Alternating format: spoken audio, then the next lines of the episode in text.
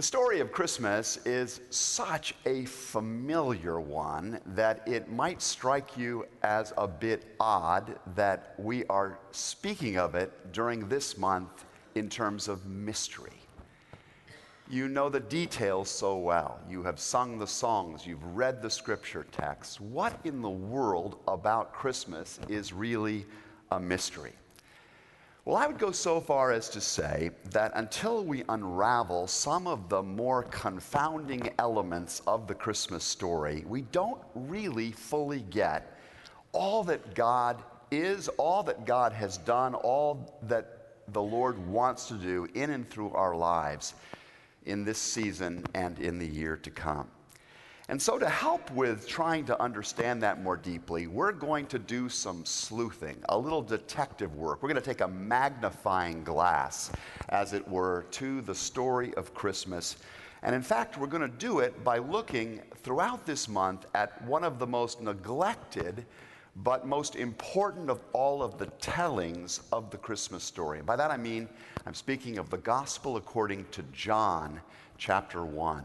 We're so familiar with Matthew's telling and Luke's telling of this marvelous story that I want to take you uh, to John's gospel. And I'm going to read today just from a few verses from this text, and we'll be unpacking more of this passage in the days to come. I'm beginning today at John chapter 1 at verse 6.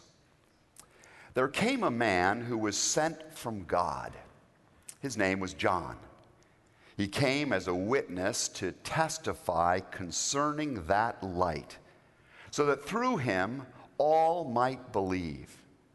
He himself was not the light. The light that gives light to everyone was coming into the world. Now, this was John's testimony when the Jews of Jerusalem sent priests and Levites to ask him who he was. He did not fail to confess, but confessed freely, I am not the Christ. They asked him then, Who are you? Are you Elijah? He said, I am not. Are you the prophet? He answered, No. Finally, they said, Who are you? Give us an answer to take back to those who sent us. What do you say about yourself? John replied in the words of Isaiah the prophet I am the one, I am the voice of one calling in the desert, make straight the way for the Lord. Now, some Pharisees who had been sent questioned him, Why then do you baptize if you are not the Christ, nor Elijah, nor the prophet? I baptize with water, John replied, but among you stands one you do not know, and he is the one who comes after me, the thongs of whose sandals I am not worthy to untie. This is the word of the Lord. Thanks be to our God.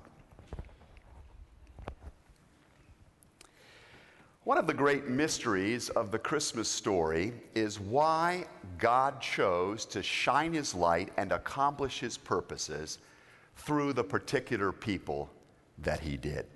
I don't know if you ever really thought about that, but I want to invite you to think about that with me this morning. When God decides that He is going to incarnate Himself, He's going to put Himself into human flesh and launch the next stage, the decisive stage of His redemptive plan for this earth, He certainly has a whole lot of options in how He could have done that. He could have chosen to arrive, of course, with great fanfare on the lawn of the White House or the Palace of Versailles. Uh, he could have been born at the Four Seasons Hotel or in the palace of Caesar. God could have elected to fill the womb of Ariana Grande. He could have filled the, the, the body of Queen Elizabeth or Melinda Gates or Cleopatra. God had so many choices that he could have made when this was all beginning. And we know the choices that rich, powerful, famous, full of capacity people typically make when they are given options.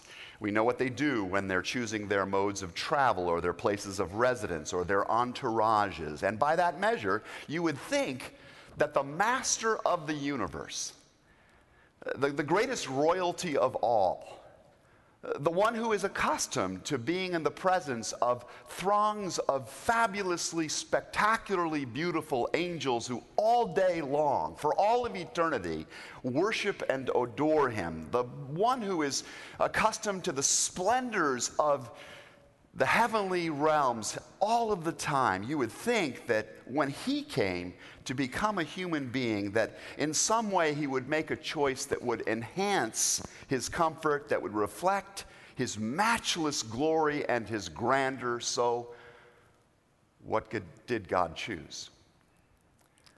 What did he actually choose? Well, God says, I choose to be born of a peasant teenager. I choose to be born to a young woman under the care of a blue collar fiance at a place and time when they are far away from home. I will enter the world in a nondescript town in a minor province in the armpit of the ancient world. And I'll grow up in uh, an environment that will be surprising to many who might expect differently. My very first visitors will be a group of shepherds, people who occupy the various lowest rung on the economic ladder of the society of that age. I will uh, grow in a town that people are embarrassed to admit they even come from. Can anything good ever come out of Nazareth? People will say. Eventually, my public campaign will be inaugurated with me standing waist deep in a muddy river being baptized by a hair shirted, locust eating cousin of mine that looks like a hillbilly. I'll spend the bulk of the next three years walking hot, dusty roads to visit struggling little towns that nobody wants to go to, that people are trying to escape from in many cases. I will make some memorable speeches, I'll tell some enduring stories, but I'm going to be very careful to communicate those things in terms that even someone without a formal education can understand. Along the way, I'll befriend lepers and prostitutes and paralytics and blind men and bartenders and tax collectors and a whole group of guys who stink of fish. I'll mainly hang out with them. And some very bright, some very well to do people will open their hearts and their homes to me, and they will become part of my community. But most of the affluent, powerful, popular people who meet me along the way will dismiss me, they will diss me, they will try to destroy me, and it will look for a season as if they are right, as if they have won. And I will die on a cross the lowest form of execution possible. I will die on a cross to pay for the sins of the very people who put me there. And my bloodied remains will be buried in a borrowed grave because I wouldn't be able to afford my own. And three days later, I will depart an empty tomb as mysteriously as I entered a virgin womb. And Still, most of the people who welcome me and worship me then will be poor poor in body, poor in wealth, poor in spirit. And yet, through such people as these, I will unleash a movement like the world has never seen. I will unleash a movement with a new kind of kingdom that will outlast every nation, every empire, every leader, every form of civilization on this earth. And one day I will return as suddenly as I came the first time, and I will bring an end to the great struggle between good and evil in this world, and I will raise to new life, and I will take unto myself all those who know of their need of a Savior and who dare to put their trust in me. And on a renewed and a flourishing earth, they will live with me and reign with me forever and ever. Hallelujah, hallelujah, amen. This is what I choose, says God. The mystery that I want to invite you to puzzle through with me today is why would God make such unlikely choices. And more specifically, what I really want to zero in on with you today is why God would have chose to come first to and shine his light through the poor. Why that particular choice?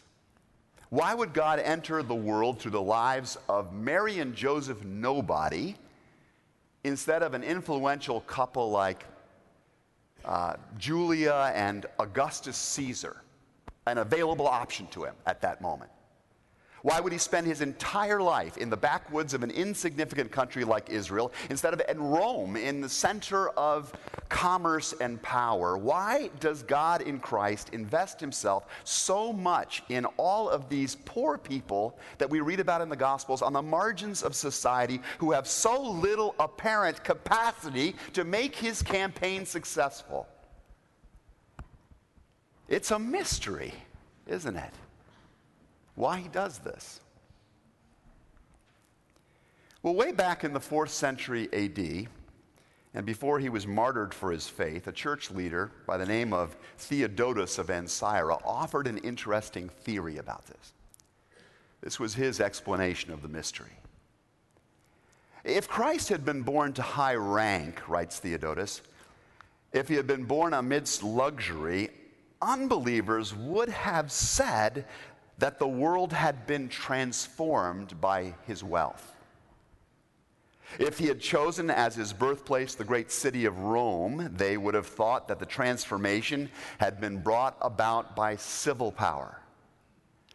Suppose he had been the son of an emperor, writes Theodotus, they would have said, Oh, how useful it is to be well connected Imagine him the son of a senator. It would have been, look what can be accomplished by legislation. But in fact, what did the eternal Son of God do? He surrounded, he chose surroundings that were poor and simple, so ordinary as to be almost unnoticed, so that people would know that it was the Godhead alone that had changed the world. That the only explanation for the radical transformations and the unfolding wave of influence that went out, the only possible explanation was that God was in this, at the center of this, doing this. And this was his reason, writes Theodotus, for choosing his mother from among the poor of a very poor country and for becoming poor himself. God wanted to prove beyond the shadow of a doubt to be remembered throughout all of history that the power we need to change human character and to transform this world into the kind of world we want it to be lies with him alone. In Christ alone. When do you suppose we'll reawaken to that reality in our society today? Or here's a second possible solution.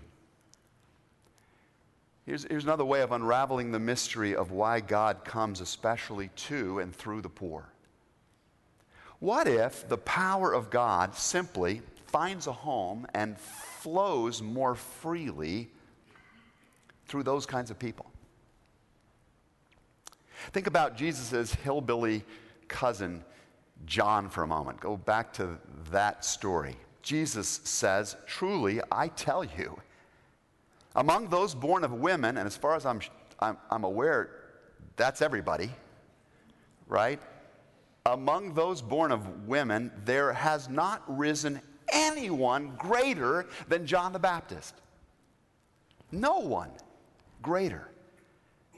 And that is a puzzle in itself if you think about it. You wonder, what about this John is so great? He's so poor that he eats.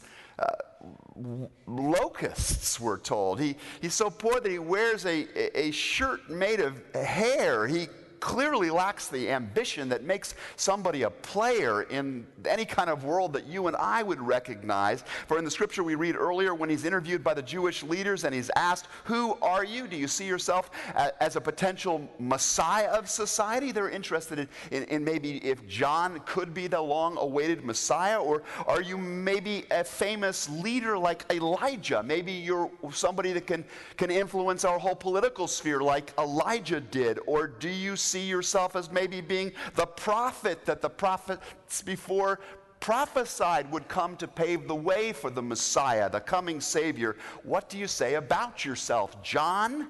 But each time, John just bows his head and he answered, No. That's not me.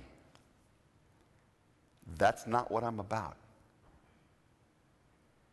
And here, I think, is where the mystery begins to resolve. Because you see, John actually is the prophesied forerunner of the Messiah.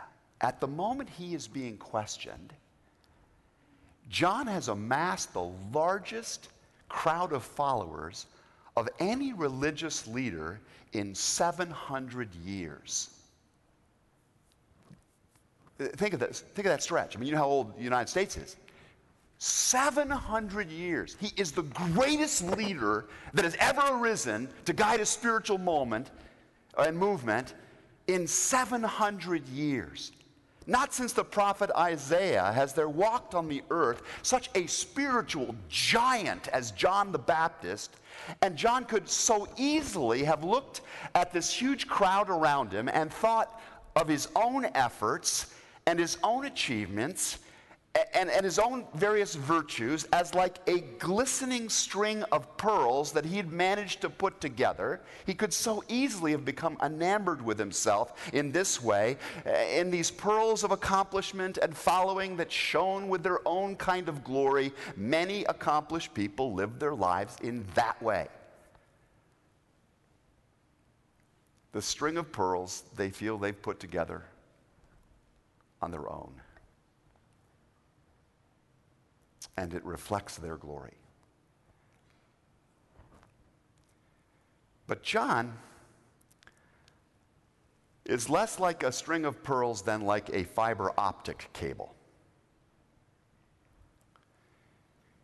John knows that he himself was not the light. John was not the light. He came only as a witness to the light. There is only one being he knows who is truly worthy of glory and honor and power, and I am not even worthy to untie his sandals. I'm not even worthy to wash his feet. The greatest spiritual giant in 700 years wouldn't think to even try and touch the toenails of Jesus. And he will later say of Christ, He must become greater, and I must become less.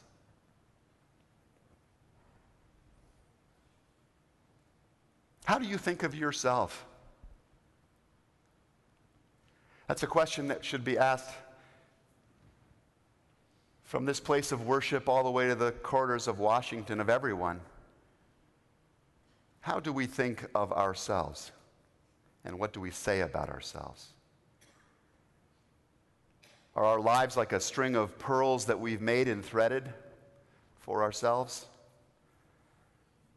Or do we think of ourselves more like a fiber optic cable filled with a glory that we did not manufacture? And whose light it is our privilege just to be able to pass on. Because of their profound sense of dependence upon a grace from beyond themselves, the poor more frequently think in fiber optic cable terms about their lives. And if you are such a poor person, or you have been in relationship with people are poor, then you know this. They in no way are focused on their own glory. And I think maybe this unravels more of the mystery of why, when the light of the world came to shine in the darkness, he came first to and through them. Because God knew that they would recognize their need of his grace, and having gratefully received that grace, they would be most likely to pass the light on. And he had an intention of seeing that light go very far more than 700 years, thousands of years. And, and this has proven so true over the course of history. Here in the United States and in Europe, the most affluent nations on earth, the light of Christ seems in at least many places to be growing dimmer and dimmer, while in poorer nations all across the globe today, the Church of Jesus Christ is exploding with growth and now sending missionaries, thankfully, to our shores to bring the light back. At the end of the day, of course, more of us actually are poor than may be immediately obvious to the human eye. As Mark Buchanan suggests in his wonderful book, Things Unseen, so many of us, even those of us who are materially affluent, live with a strange sense of poverty, really. We're always looking for the next job, for the next adventure, for the next item on our luxury or our novelty checklist. This next thing mentality becomes so obsessive that we lose the capacity to enjoy and be thankful for what we have right now. And nowhere is this more evident than at Christmas time, writes Buchanan. I saw this close up when my children first got to that age when the essence of Christmas becomes the day of getting. December 25th, the great day of getting. And there were mounds of gifts beneath our tree, he writes, and our son led the way in that favorite childhood and, I would add more subtly, adult pastime how many are for me? How many did they get? But the telling moment came Christmas morning when the gifts were handed out, and the children looked at each other briefly and at the gifts briefly, and their interest quickly faded, and then they put it aside to move on to the very next thing. And when the ransacking was all finished, my son was standing amidst the tumultuous sea of boxes and brightly crumpled paper and exotic wrappings, and he asked plainly to the air, Is this all there is?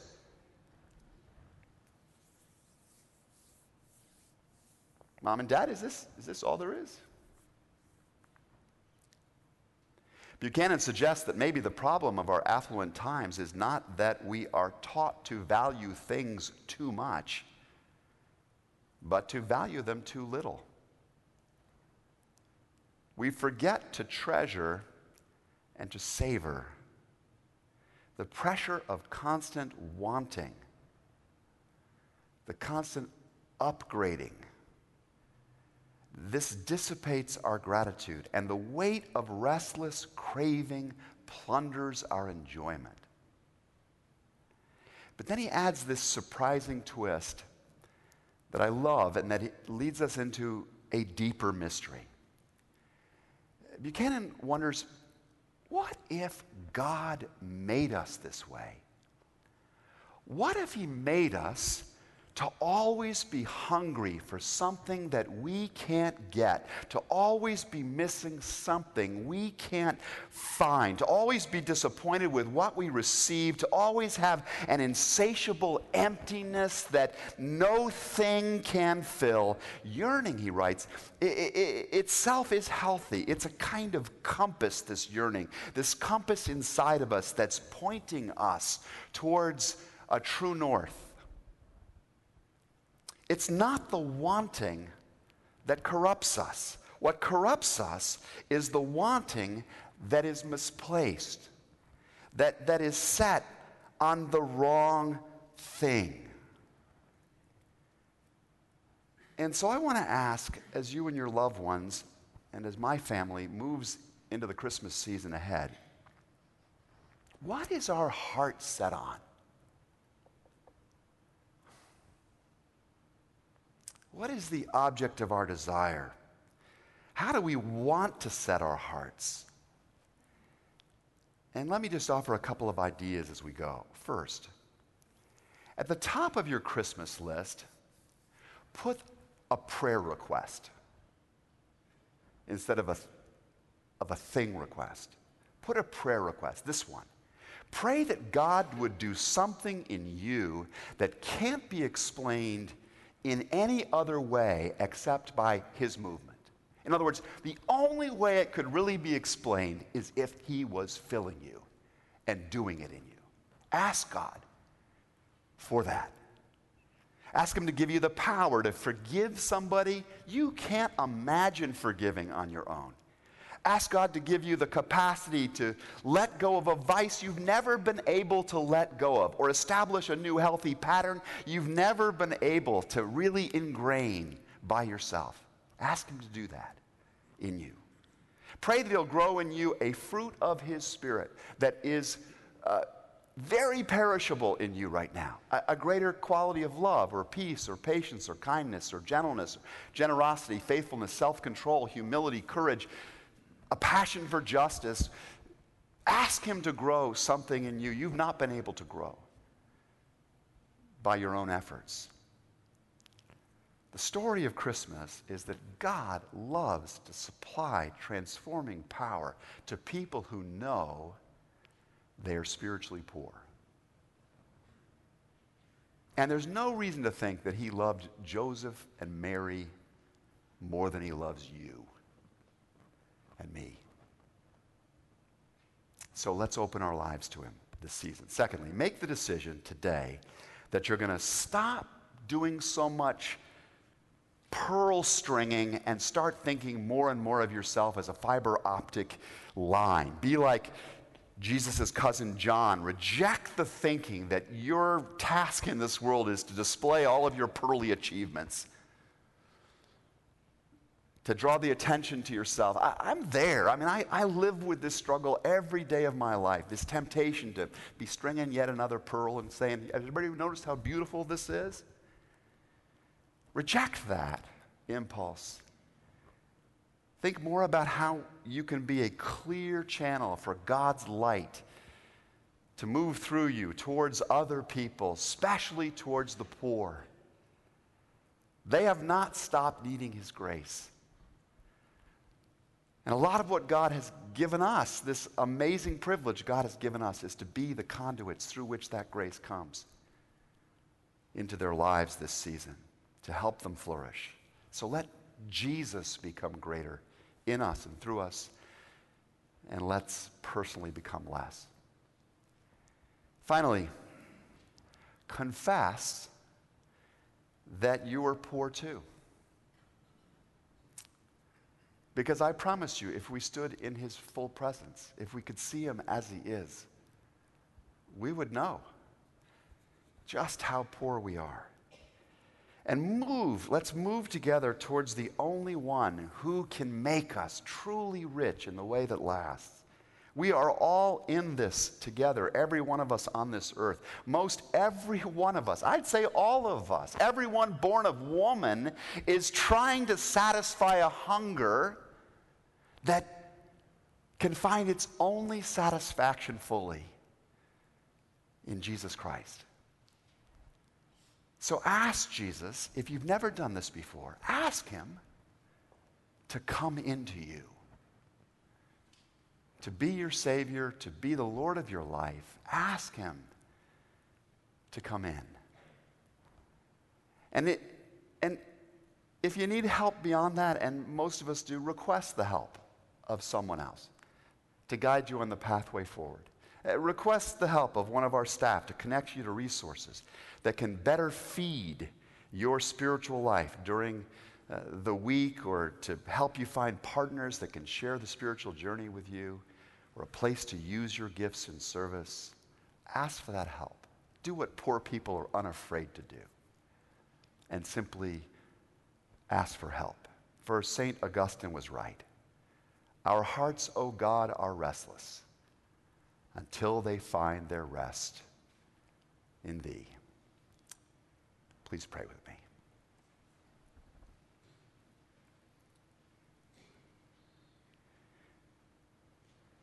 Gracious God, we give you thanks